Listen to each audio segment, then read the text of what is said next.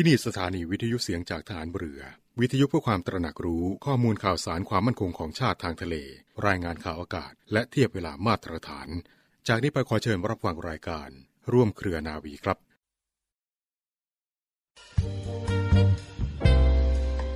ทุกเหล่าราชนาวีพักดีมั่น ทวินวันราชสมภพบรรจบสมัย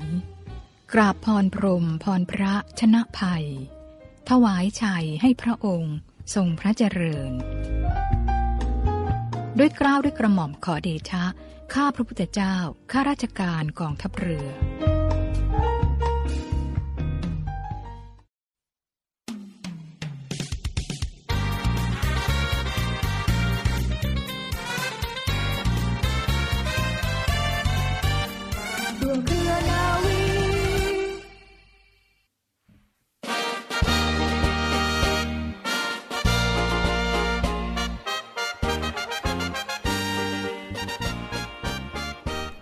สวัสดีคุณผู้ฟังที่รักทุกท่านค่ะ ขอต้อนรับคุณผู้ฟังทุกท่านเข้าสู่รายการร่วมเครือนาวี กับเรื่องราวสาระความรู้และข่าวสารที่นำมาฝากคุณผู้ฟังกันเป็นประจำทุกวัน เรื่องเล่าชาวเรือในวันนี้นะคะ ก็มีเรื่องราวพระราชกรณียกิจของในหลวงรัชกาลที่ 9 ในด้านของการแพทย์และการสาธารณสุขมาฝากคุณผู้ฟังค่ะ พระบาทสมเด็จพระบรมชนากาธิเบศรมหาภูมิพล อดุลยเดชมหาราช บรมนาถบพิตรมีความห่วงใยประชาชนชาวไทยในทุกด้านเลยนะคะ โดยเฉพาะในด้านของสุขภาพอนามัย ซึ่งพระองค์ทรงถือว่าปัญหาในด้านสุขภาพอนามัยนั้น เป็นปัญหาที่สำคัญและต้องได้รับการแก้ไข ดังพระราชดำรัสที่ว่าถ้าคนเรามีสุขภาพเสื่อมโทรมก็จะไม่สามารถพัฒนาชาติได้ เพราะทรัพยากรที่สำคัญของประเทศชาตินั้น ก็คือพลเมืองนั่นเอง ในการเสด็จพระราชดำเนินไปทรงเยี่ยมราษฎรตามท้องที่ต่างๆ พระองค์จะทรงพระกรุณาโปรดเกล้าให้มีคณะแพทย์ที่ประกอบด้วยผู้เชี่ยวชาญในแต่ละสาขา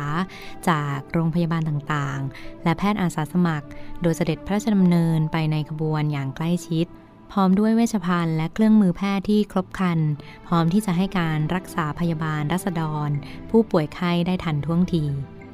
นอกจากนั้นนะคะพระองค์ยังทรงได้ริเริ่มหลายโครงการทางด้านการแพทย์และการสาธารณสุขเอาไว้ด้วย อย่างโครงการหน่วยแพทย์พระราชทานค่ะ ได้ทรงพระกรุณาโปรดเกล้าให้แพทย์ประจำพระองค์ที่ตามเสด็จ ตรวจและรักษาคนไข้ตั้งแต่วันที่ 29 มกราคม 2512 เมื่อเสด็จพระราชดำเนินทอดพระเนตรโครงการชาวเขา และก็ได้ทรงพบว่ารัษฎรที่มารอรับเสด็จมีความป่วยไข้เป็นอย่างมากนะคะ โครงการดังกล่าวก็ได้ประกอบด้วยการไปบำบัดรักษาจากคณะแพทย์พระราชทาน และอบรมหมอหมู่บ้านก็คือเป็นการช่วยแก้ไขปัญหาในด้านสุขภาพอนามัยของรัษฎร ที่อยู่ในพื้นที่ห่างไกลความเจริญ และมีอุปสรรคที่ระบบปกติยากที่จะดูแลได้อย่างทั่วถึง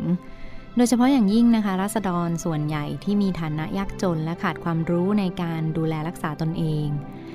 โครงการแพทย์หลวงเคลื่อนที่พระราชทานค่ะ ถูกเริ่มขึ้นเมื่อพุทธศักราช 2510 เพื่อตรวจรักษารัษฎรในท้องถิ่นธุรกันดารโดยที่ไม่คิดมูลค่า และถ้าจำเป็นก็จะจัดส่งไปยังโรงพยาบาลในจังหวัดต่างๆ ที่พระบาทสมเด็จพระเจ้าอยู่หัวรัชกาลที่ 9 เสด็จแปลพระราชฐานประทับแรมค่ะ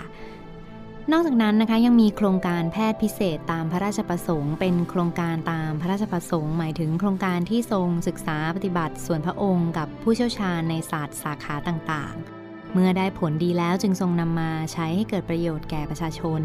โดยโครงการแพทย์พิเศษตามพระราชประสงค์เริ่มขึ้นเมื่อพุทธศักราช 2517 ค่ะ เพื่อเป็นการบรรเทาความเจ็บป่วยของราษฎรที่นิคมสร้างตนเองพัฒนาภาคใต้อำเภอแว้ง จังหวัดนราธิวาสนะคะ นิคมนี้ค่ะคุณผู้ฟังมีสถานีอนามัยอยู่เพียงแห่งเดียว ก็ได้ทรงพระกรุณาโปรดเกล้าให้กระทรวงสาธารณสุข จัดแพทย์หมุนเวียนเข้าไปบริการตรวจรักษา แพทย์และเจ้าหน้าที่จากโรงพยาบาลนาราธิวาสและโรงพยาบาลสุไหงโกลก ให้ออกไปปฏิบัติการสัปดาห์ละสองครั้งเป็นประจำค่ะ นอกจากนั้นนะคะมีหน่วยทันตกรรมเคลื่อนที่พระราชทานด้วยค่ะในปี 2512 โดยที่พระบาทสมเด็จพระเจ้าอยู่หัวรัชกาลที่ 9 เนี่ยได้ทรงมีพระราชปาลบว่าเวลาที่พระองค์มีปัญหาเกี่ยวกับฟันก็จะมีทันตแพทย์คอยดูแลรักษา แล้วเวลาที่ราษฎรอยู่ห่างไกล จะมีทันตแพทย์ช่วยรักษาหรือเปล่า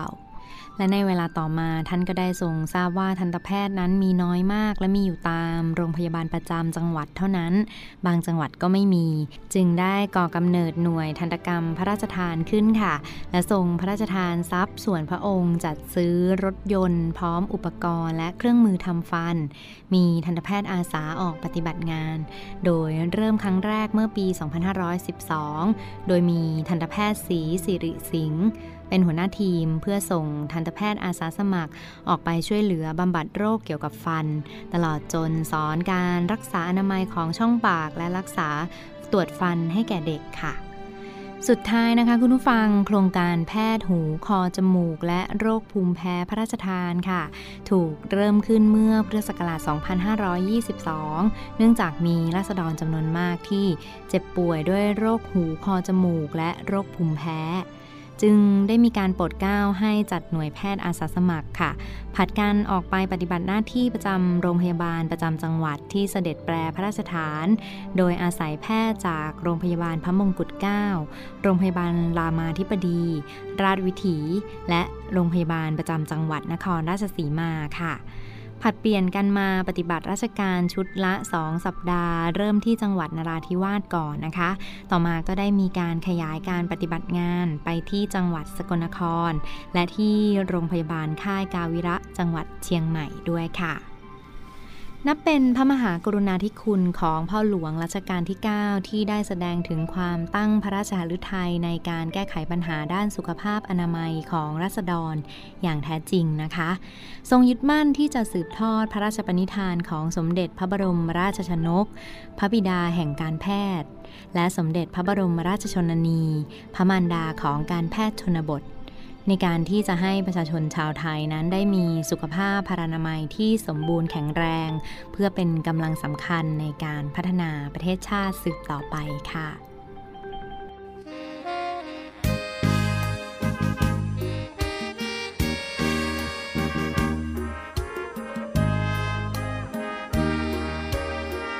เป็นบุญใหญ่หลวงแก่ปวงชาวไทย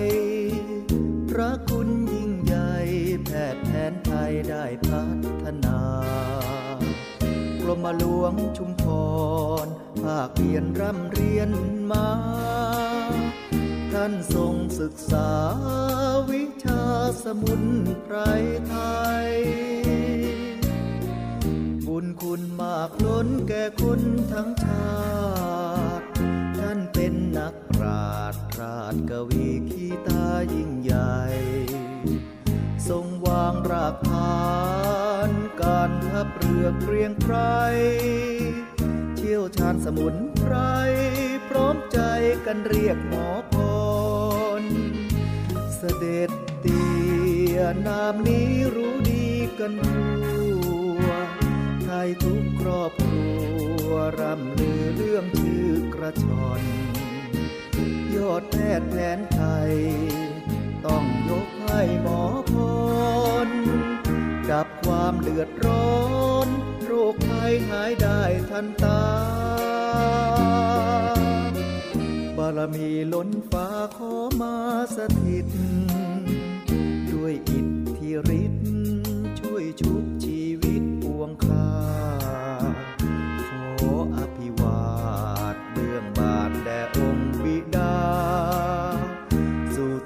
ชั้นฟ้า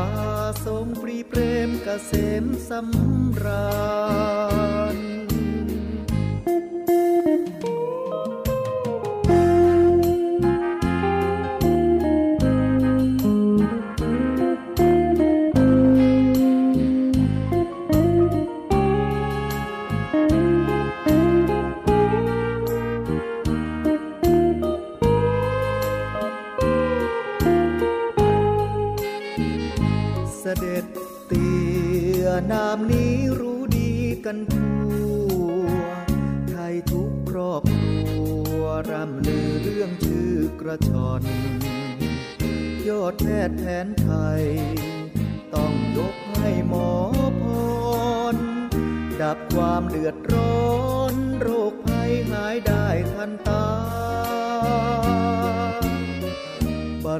ล้นฟ้าขอมาสถิต ด้วยอิทธิฤทธิ์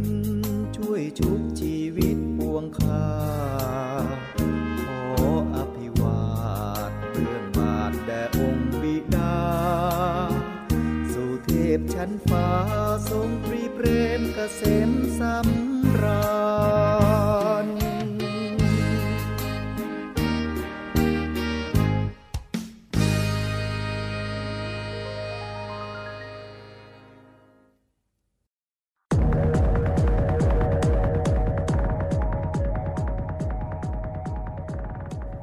ไม่ทำอย่างไรหากสงสัยว่าแพ้เครื่องสำอาง การแพ้เครื่องสำอางเป็นอีกหนึ่งอาการที่หลายคนประสบปัญหา โดยเฉพาะในกลุ่มคนที่มีลักษณะผิวบอบบางแพ้ง่ายทำให้เกิดอาการแพ้ ซึ่งจะเป็นต้องรู้วิธีการสังเกตผลิตภัณฑ์ที่ทำให้แพ้ เพื่อการปฏิบัติที่เหมาะสมหลังมีอาการ รวมถึงการเลือกผลิตภัณฑ์สำหรับใช้ในอนาคต ให้เหมาะสมกับสภาพผิว ทั้งนี้เมื่อเลือกผลิตภัณฑ์ได้อย่างเหมาะสม ก็จะช่วยหลีกเลี่ยงอาการแพ้ได้ อาการแพ้เครื่องสำอาง ได้แก่ผื่นสัมผัส ซึ่งเป็นปฏิกิริยาการอักเสบของผิวหนัง ที่เกิดจากการสัมผัสกับเครื่องสำอาง จากส่วนประกอบจำพวกน้ำหอมหรือสารแต่งกลิ่น และสารกันเสียกันบูด การแพ้เครื่องสำอางที่พบบ่อยแบ่งออกเป็น 2 ประเภทได้แก่ การระคายเคืองและการแพ้ผื่นระคายสัมผัสเกิดจากการระคายเคือง อาจเกิดได้จากกรดผลไม้ BHA ยารักษาสิว ผลิตภัณฑ์สครับหรือขัดหน้า ผลิตภัณฑ์กำจัดขนเป็นต้น อาการรู้สึกแสบหรือมีอาการคัน โดยมักจะเกิดขึ้นเร็วหรือทันทีที่ใช้ ผื่นแพ้สัมผัสที่พบบ่อยมักเกิดจากส่วนประกอบจำพวกน้ำหอมหรือสารแต่งกลิ่น และสารกันเสียกันบูดยาย้อมผมเป็นต้น อาการจะรู้สึกคัน มีผื่นแดงหลังใช้ไปสักระยะ ใช้เวลานานกว่าการระคายเคือง ในบางครั้งเครื่องสำอางอาจก่อให้เกิดสิวลุกลาม หรือรอยดำคล้ำ รอยด่างแต่พบไม่บ่อย วิธีการรักษาอาการแพ้ หากแพ้ไม่รุนแรงให้หยุดใช้ผลิตภัณฑ์ที่ทำให้แพ้ทันที เพราะสามารถหายได้เอง หรือถ้ามีอาการแพ้ที่รุนแรงขึ้นควรรีบพบแพทย์ วิธีการสังเกตผลิตภัณฑ์ที่ทำให้แพ้ 1. สังเกตว่าอาการแพ้เกิดหลังจากเริ่มใช้ผลิตภัณฑ์ที่ไม่เคยใช้มาก่อน 2. หากอาการแพ้เกิดหลังจากเริ่มต้นใช้ผลิตภัณฑ์หลายชนิด ให้หยุดใช้ทุกอย่างแล้วค่อยๆ เริ่มใช้ทีละ 1 อย่าง จากนั้นรอดูอาการ 1-2 สัปดาห์หลังใช้ผลิตภัณฑ์นั้น หากไม่แพ้ให้ทดสอบผลิตภัณฑ์อื่นต่อไป หรือหากมีอาการแพ้ควรหยุดใช้แบบถาวร 3. สามารถทำการทดสอบการแพ้ที่ท้องแขน โดยทาผลิตภัณฑ์ที่สงสัยขนาดเท่าเหรียญ10 ทาเช้า เย็น ที่ตำแหน่งเดิม ทำซ้ำ1-2 สัปดาห์เพื่อสังเกตอาการ 4. เมื่อมาพบแพทย์ แพทย์จะวินิจฉัยโดยการทดสอบทางผิวหนัง เพื่อหาสารส่วนประกอบที่ผู้ใช้แพ้ เพื่อการหลีกเลี่ยงที่ถูกต้อง วิธีป้องกันอาการแพ้เครื่องสำอาง ควรหลีกเลี่ยงผลิตภัณฑ์ที่มีส่วนผสมของสารที่ระคายเคืองต่อผิว น้ำหอม สารแต่งกลิ่น สี ส่วนผสมที่ไม่จำเป็นอื่น ๆ และหลีกเลี่ยงผลิตภัณฑ์ที่มีสารกันบูด สารกันเสียที่แพ้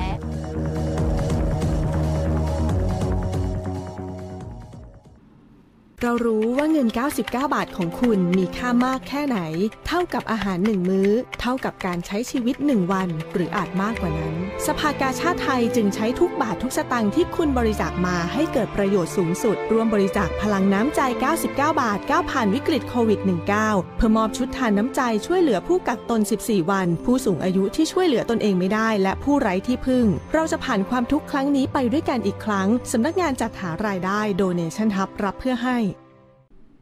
และต่อเนื่องกันที่อีกหนึ่งกิจกรรมสำคัญในวันพรุ่งนี้ 28 กรกฎาคม 2564 วันเฉลิม พระชนมพรรษา พระบาทสมเด็จพระเจ้าอยู่หัว ประจำปีนี้ค่ะ ในส่วนของกองทัพเรือกำหนดจัดกิจกรรม เพื่อแสดงออกถึงความจงรักภักดี และน้อมสำนึกในพระมหากรุณาธิคุณ ของในหลวงรัชกาลปัจจุบันไม่ว่าจะเป็นกิจกรรมนะในส่วนของกองทัพเรือกำหนดจัดพิธีถวายราชสักการะด้านหน้าพระบรมฉายาลักษณ์ พระบาทสมเด็จพระเจ้าอยู่หัว พิธีถวายสัตว์ปฏิญาณตน การลงนามถวายพระพร และการบริจาคโลหิต รวมทั้งกิจกรรมบำเพ็ญสาธารณประโยชน์ เพื่อถวายเป็นพระราชกุศลค่ะ ในส่วนของวันที่ 28 กรกฎาคม 2564 วันเฉลิม พระชนมพรรษา พระบาทสมเด็จพระเจ้าอยู่หัว หน่วยส่วนของกองทัพเรือและหน่วยขึ้นตรงของกองทัพเรือได้กำหนดจัดกิจกรรมเฉลิมพระเกียรติ เนื่องในโอกาสวันที่ 28 กรกฎาคมนี้ เพื่อเป็นการแสดงออกถึงความจงรักภักดีและน้อมสำนึกในพระมหากรุณาธิคุณอย่างหาที่สุดไม่ได้ ที่ผ่านมาค่ะมีการบริจาคโลหิตถวายเป็นพระราชกุศลนะคะ รวมทั้งกิจกรรมกองทัพเรือเพื่อประชาชนร่วมใจต้านภัยโควิด -19 รวมทั้งหน่วยงานต่างๆ ของกองทัพเรือ ทัพเรือภาคที่ 1 ทัพเรือภาคที่ 2 ทัพเรือภาคที่ 3 กองเรือยุทธการ และในส่วนของหน่วยบัญชาการนาวิกโยธินกองทัพเรือค่ะ มีกำลังพลฐานเรือที่ได้มาร่วมกันบริจาคโลหิต เพื่อถวายเป็นพระราชกุศล เนื่องในโอกาสวันเฉลิม พระชนมพรรษาพระบาทสมเด็จพระเจ้าอยู่หัว ประจำปีนี้นะคะ ซึ่งมีการบริจาคโลหิต ส่งต่อโลหิตที่ปลอดภัยให้กับผู้ป่วย ในภาวะขาดแคลนโลหิต วิกฤตโควิด -19 ในครั้งนี้ค่ะ ซึ่งกิจกรรมในครั้งนี้ค่ะ ก็ยังคงจัดตามรูปแบบของ New Normal ฟังคะไม่ประมาทกาดไม่ตกรักษาระยะห่างและสวมใส่หน้ากากอนามัยตลอดเวลานะคะ รวมทั้งการล้างมือตามจุดต่างๆ มาตรการป้องกันโควิด -19 กันอย่างเคร่งครัดค่ะ ช่นเดียวกันในวันพรุ่งนี้กองทัพเรือก็จะจัดพิธีอีกครั้งหนึ่ง เนื่องในโอกาสวันเฉลิม พระชนมพรรษาพระบาทสมเด็จพระเจ้าอยู่หัว 28 กรกฎาคม 2564 ไม่ว่าจะเป็นพิธีการถวาย ราชสักการะ ด้านหน้าพระบรมฉายาลักษณ์พระบาทสมเด็จพระเจ้าอยู่หัว พิธีถวายสัตว์ปฏิญาณตน พิธีลงนามถวายพระพร และกิจกรรมบำเพ็ญสาธารณประโยชน์ นอกจากนี้ที่ผ่านมาก็มีการจัดตั้งโต๊ะหมู่ประดิษฐานพระบรมฉายาลักษณ์ พระเจ้าอยู่หัว พร้อมเครื่องราชสักการะ ด้านหน้าอาคารสำนักงานหน่วยงานภายในกองทัพเรือ ประดับธงชาติคู่กับธงอักษรพระปรมาภิไธยวปร และผ้าระบายสีเหลืองและสีขาว บริเวณอาคารต่างๆ ตั้งแต่บัดนี้เรื่อยไปถึง 31 กรกฎาคมนี้ค่ะ หน่วยงานต่างๆ ในกองทัพเรือได้มาร่วมแสดงออกถึงความจงรักภักดีในครั้งนี้นะคะ นอกจากนี้ฟังยังสามารถเข้ามาร่วมเป็นส่วนหนึ่งในครั้งนี้ได้เช่นเดียวกัน และขอเชิญชวนมาร่วมแสดงออกถึงความจงรักภักดีโดยพร้อมเพรียงกันค่ะสำนักพระราชวังหน่วยราชการในพระองค์ได้จัดกิจกรรม เชิญชวนลงนามถวายพระพร เนื่องในโอกาสวันเฉลิม พระชนมพรรษา 28 กรกฎาคม 2564 เข้าไปลงนามถวายพระพรผ่านช่องทางออนไลน์ได้เช่นเดียวกันนะที่เว็บไซต์ www.royaloffice.th www.royaloffice.th หรือว่าที่เว็บไซต์ของหน่วยราชการในพระองค์ค่ะ กองทัพเรือและสภากาชาติไทย ร่วมต้านภัยโควิด -19 โดยกำหนดจัดการแสดงการชาติคอนเสิร์ตครั้งที่ 47 แบบ New Normal ผ่านทาง Facebook Fanpage กองทัพเรือ Royal Thai Navy และ The Thai Red Cross Society รวมทั้ง YouTube Live กาชาติคอนเสิร์ต Royal Thai Navy ขอเชิญชมและร่วมสมทบทุน โดยเสด็จพระราชกุศลบำรุงสภากาชาติไทย โดยการสแกน QR Code ทางระบบออนไลน์ ผ่านเว็บไซต์ปันบุญ www.panbun.org ผ่านแอปพลิเคชัน TTB Mobile Banking ได้ทุกธนาคาร หรือ Rabbit LINE Payรวมทั้งโอนเงินผ่านบัญชีธนาคารทหารไทยธนชาติ บัญชีเลขที่ 115ขีด2ขีด50386ขีด6และธนาคารกรุงไทย หมายเลขบัญชี 660ขีด4ขีด17792ขีด0ชื่อบัญชี กาชาติคอนเสิร์ตครั้งที่ 47สอบถามรายละเอียดเพิ่มเติมได้ที่ กรมกิจการพลเรือนทหารเรือ 024753081 ชาติไทย ประจักษ์ใจขาวแดงแห่งศรัทธาและมาปิดท้ายกันที่อีกหนึ่งเรื่องราวของโควิด -19 กันฟังคะเรียกได้ว่ากระแสที่ผ่านมากับเรื่องราวของโควิด -19 และเรื่องราวของการใช้ชุดตรวจด้วยตัวเอง หรือว่าที่มีมาตรการราชกิจจานุเบกษาอนุญาตให้ในส่วนของประเทศไทยสามารถใช้ชุดตรวจแอนติเจนเทสคิดหรือว่าชุดตรวจโรคโควิด ด้วยตัวเองสำหรับสถานพยาบาลของรัฐและเอกชนนะรวมทั้งการตรวจด้วยตนเองค่ะ แนวทางการใช้แอนติเจน หรือว่าเจ้าชุดตรวจนี้ต้องใช้อย่างไรบ้าง หรือว่ามีข้อกำหนดอย่างไรบ้าง มาฝากคุณฟังกันในช่วงนี้นะคะ ประการที่ 1 คือชุดที่จะใช้ตรวจโควิด -19 นั้นต้องเป็นชุดทดสอบที่ผ่านการประเมินและลงทะเบียนกับออย องค์การอาหารและยาเรียบร้อยแล้ว หรือว่าเป็นชุดที่ถูกต้องมีการตรวจสอบเรียบร้อยแล้ว และผ่านการขึ้นทะเบียนกับออยเรียบร้อยแล้วนะคะเพื่อความปลอดภัยและความแม่นยำของการใช้ชุดตรวจแอนติเจนเทสหรือว่าชุดตรวจโควิด -19 ในช่วงนี้ค่ะ รวมทั้งถ้าการใช้ตัวอย่างที่ตรวจจากชุดโพรงหลังจมูก หรือว่าการสุ่มตัวอย่างใช้ตรวจเก็บจากโพรงหลังจมูก และรวมทั้งประเภทช่องปากและลำคอนะคะ รวมทั้งบริเวณโพรงจมูก หรือน้ำลายตามชุดทดสอบที่เขากำหนด นั่นคือตัวอย่างที่ระบุไว้ว่าส่วนใดในร่างกายที่สามารถนำมาใช้ ตรวจโควิด -19 ได้ ประการแรกคือน้ำเมือกจากโพรงหลังจมูก ประการที่ 2 จากช่องปากและลำคอ ประการที่ 3 จากน้ำลายหรือโพรงจมูก ขึ้นอยู่กับชุดทดสอบตามที่กำหนดค่ะประการถัดไปค่ะสำหรับการคัดกรองในเบื้องต้นนะก็ต้องทำตามข้อแนะนำหรือว่าขั้นตอนดังต่อไปนี้ 1. ผู้ป่วยที่มีอาการเข้าข่ายติดเชื้อโควิด -19 ให้พิจารณาตรวจด้วยวิธี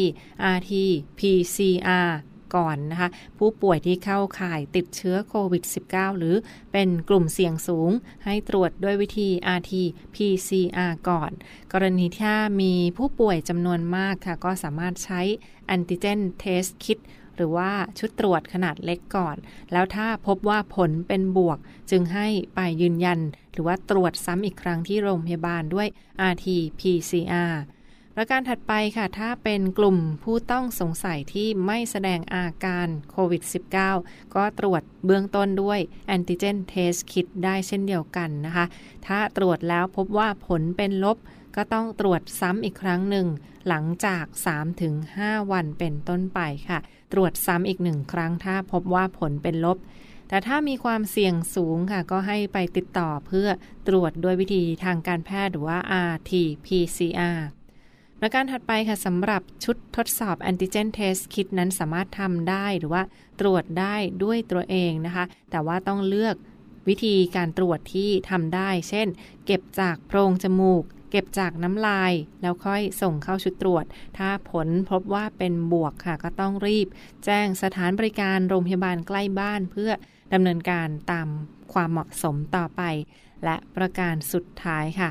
การเข้าหาการตรวจเชื้อโควิด -19 ก็อาจจะตรวจเพิ่มกับวิธีอื่นด้วย เช่น การตรวจน้ำลาย หรือว่าการตรวจจากโพรงจมูก และการตรวจแบบ sample lamp CRISP PR เป็นต้นค่ะ นี่เป็นเบื้องต้นนะสำหรับข้อมูลทางการแพทย์ที่เขาออกมาประชาสัมพันธ์ถึงวิธีการหรือว่าแนวทางการใช้ชุดตรวจ antigen test kit หรือว่าชุดตรวจ โควิด -19 ด้วยตัวเองในเบื้องต้น ทั้งสำหรับสถานพยาบาลของรัฐบาลเอกชนและประชาชนทั่วไปที่จะตรวจด้วยตัวเองค่ะ สอบถามรายละเอียดเพิ่มเติมได้เช่นเดียวกันนะที่ในส่วนของกรมวิทยาศาสตร์การแพทย์นะคะกรมวิทยาศาสตร์การแพทย์ ทางช่องทางของ Facebook และ Line Line แอดกรมวิทยาศาสตร์การแพทย์หนึ่งเรื่องราวที่มาฝากทุกท่านกันในช่วงนี้ค่ะ ทั้งหมดคือข่าวสารจากร่วมเครือนาวีในวันนี้ขอขอบคุณทุกท่านที่ติดตามรับฟังและพบกันได้ใหม่ ในทุกวันเวลาประมาณ 12 นาฬิกาเป็นต้นไป ทางวิทยุเสียงจากทหารเรือ วันนี้เวลาหมดหมดเวลาลงแล้วลาไปก่อน สวัสดีค่ะ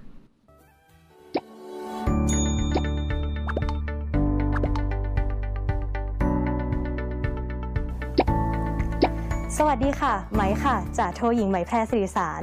วันนี้ไหมจะมาบอกว่ากิจการวิทยุกระจายเสียงทหารเรือ มีแอปพลิเคชันสำหรับการฟังวิทยุออนไลน์ ผ่านโทรศัพท์มือถือ หรือสมาร์ทโฟน ในระบบปฏิบัติการ Android ได้แล้วนะคะ แอปพลิเคชันหน้าตาเป็นแบบนี้เลยค่ะ วิธีการดาวน์โหลดนะคะง่ายๆเลยค่ะ เพียงเข้าไปที่ Google Play Store แล้วพิมพ์ค้นหาคำว่าเสียงจากทหารเรือ หลังจากนั้นก็ทำการดาวน์โหลดมาติดตั้งในโทรศัพท์มือถือได้เลยค่ะ มื่อติดตั้งเสร็จแล้วเปิดแอปพลิเคชันขึ้นมาค่ะ แล้วก็จะสามารถเลือกสถานี พร้อมความถี่ที่ต้องการรับฟังค่ะ เป็นการเพิ่มความสะดวกสบายในการเข้ามาฟังได้ง่ายยิ่งขึ้นนะคะ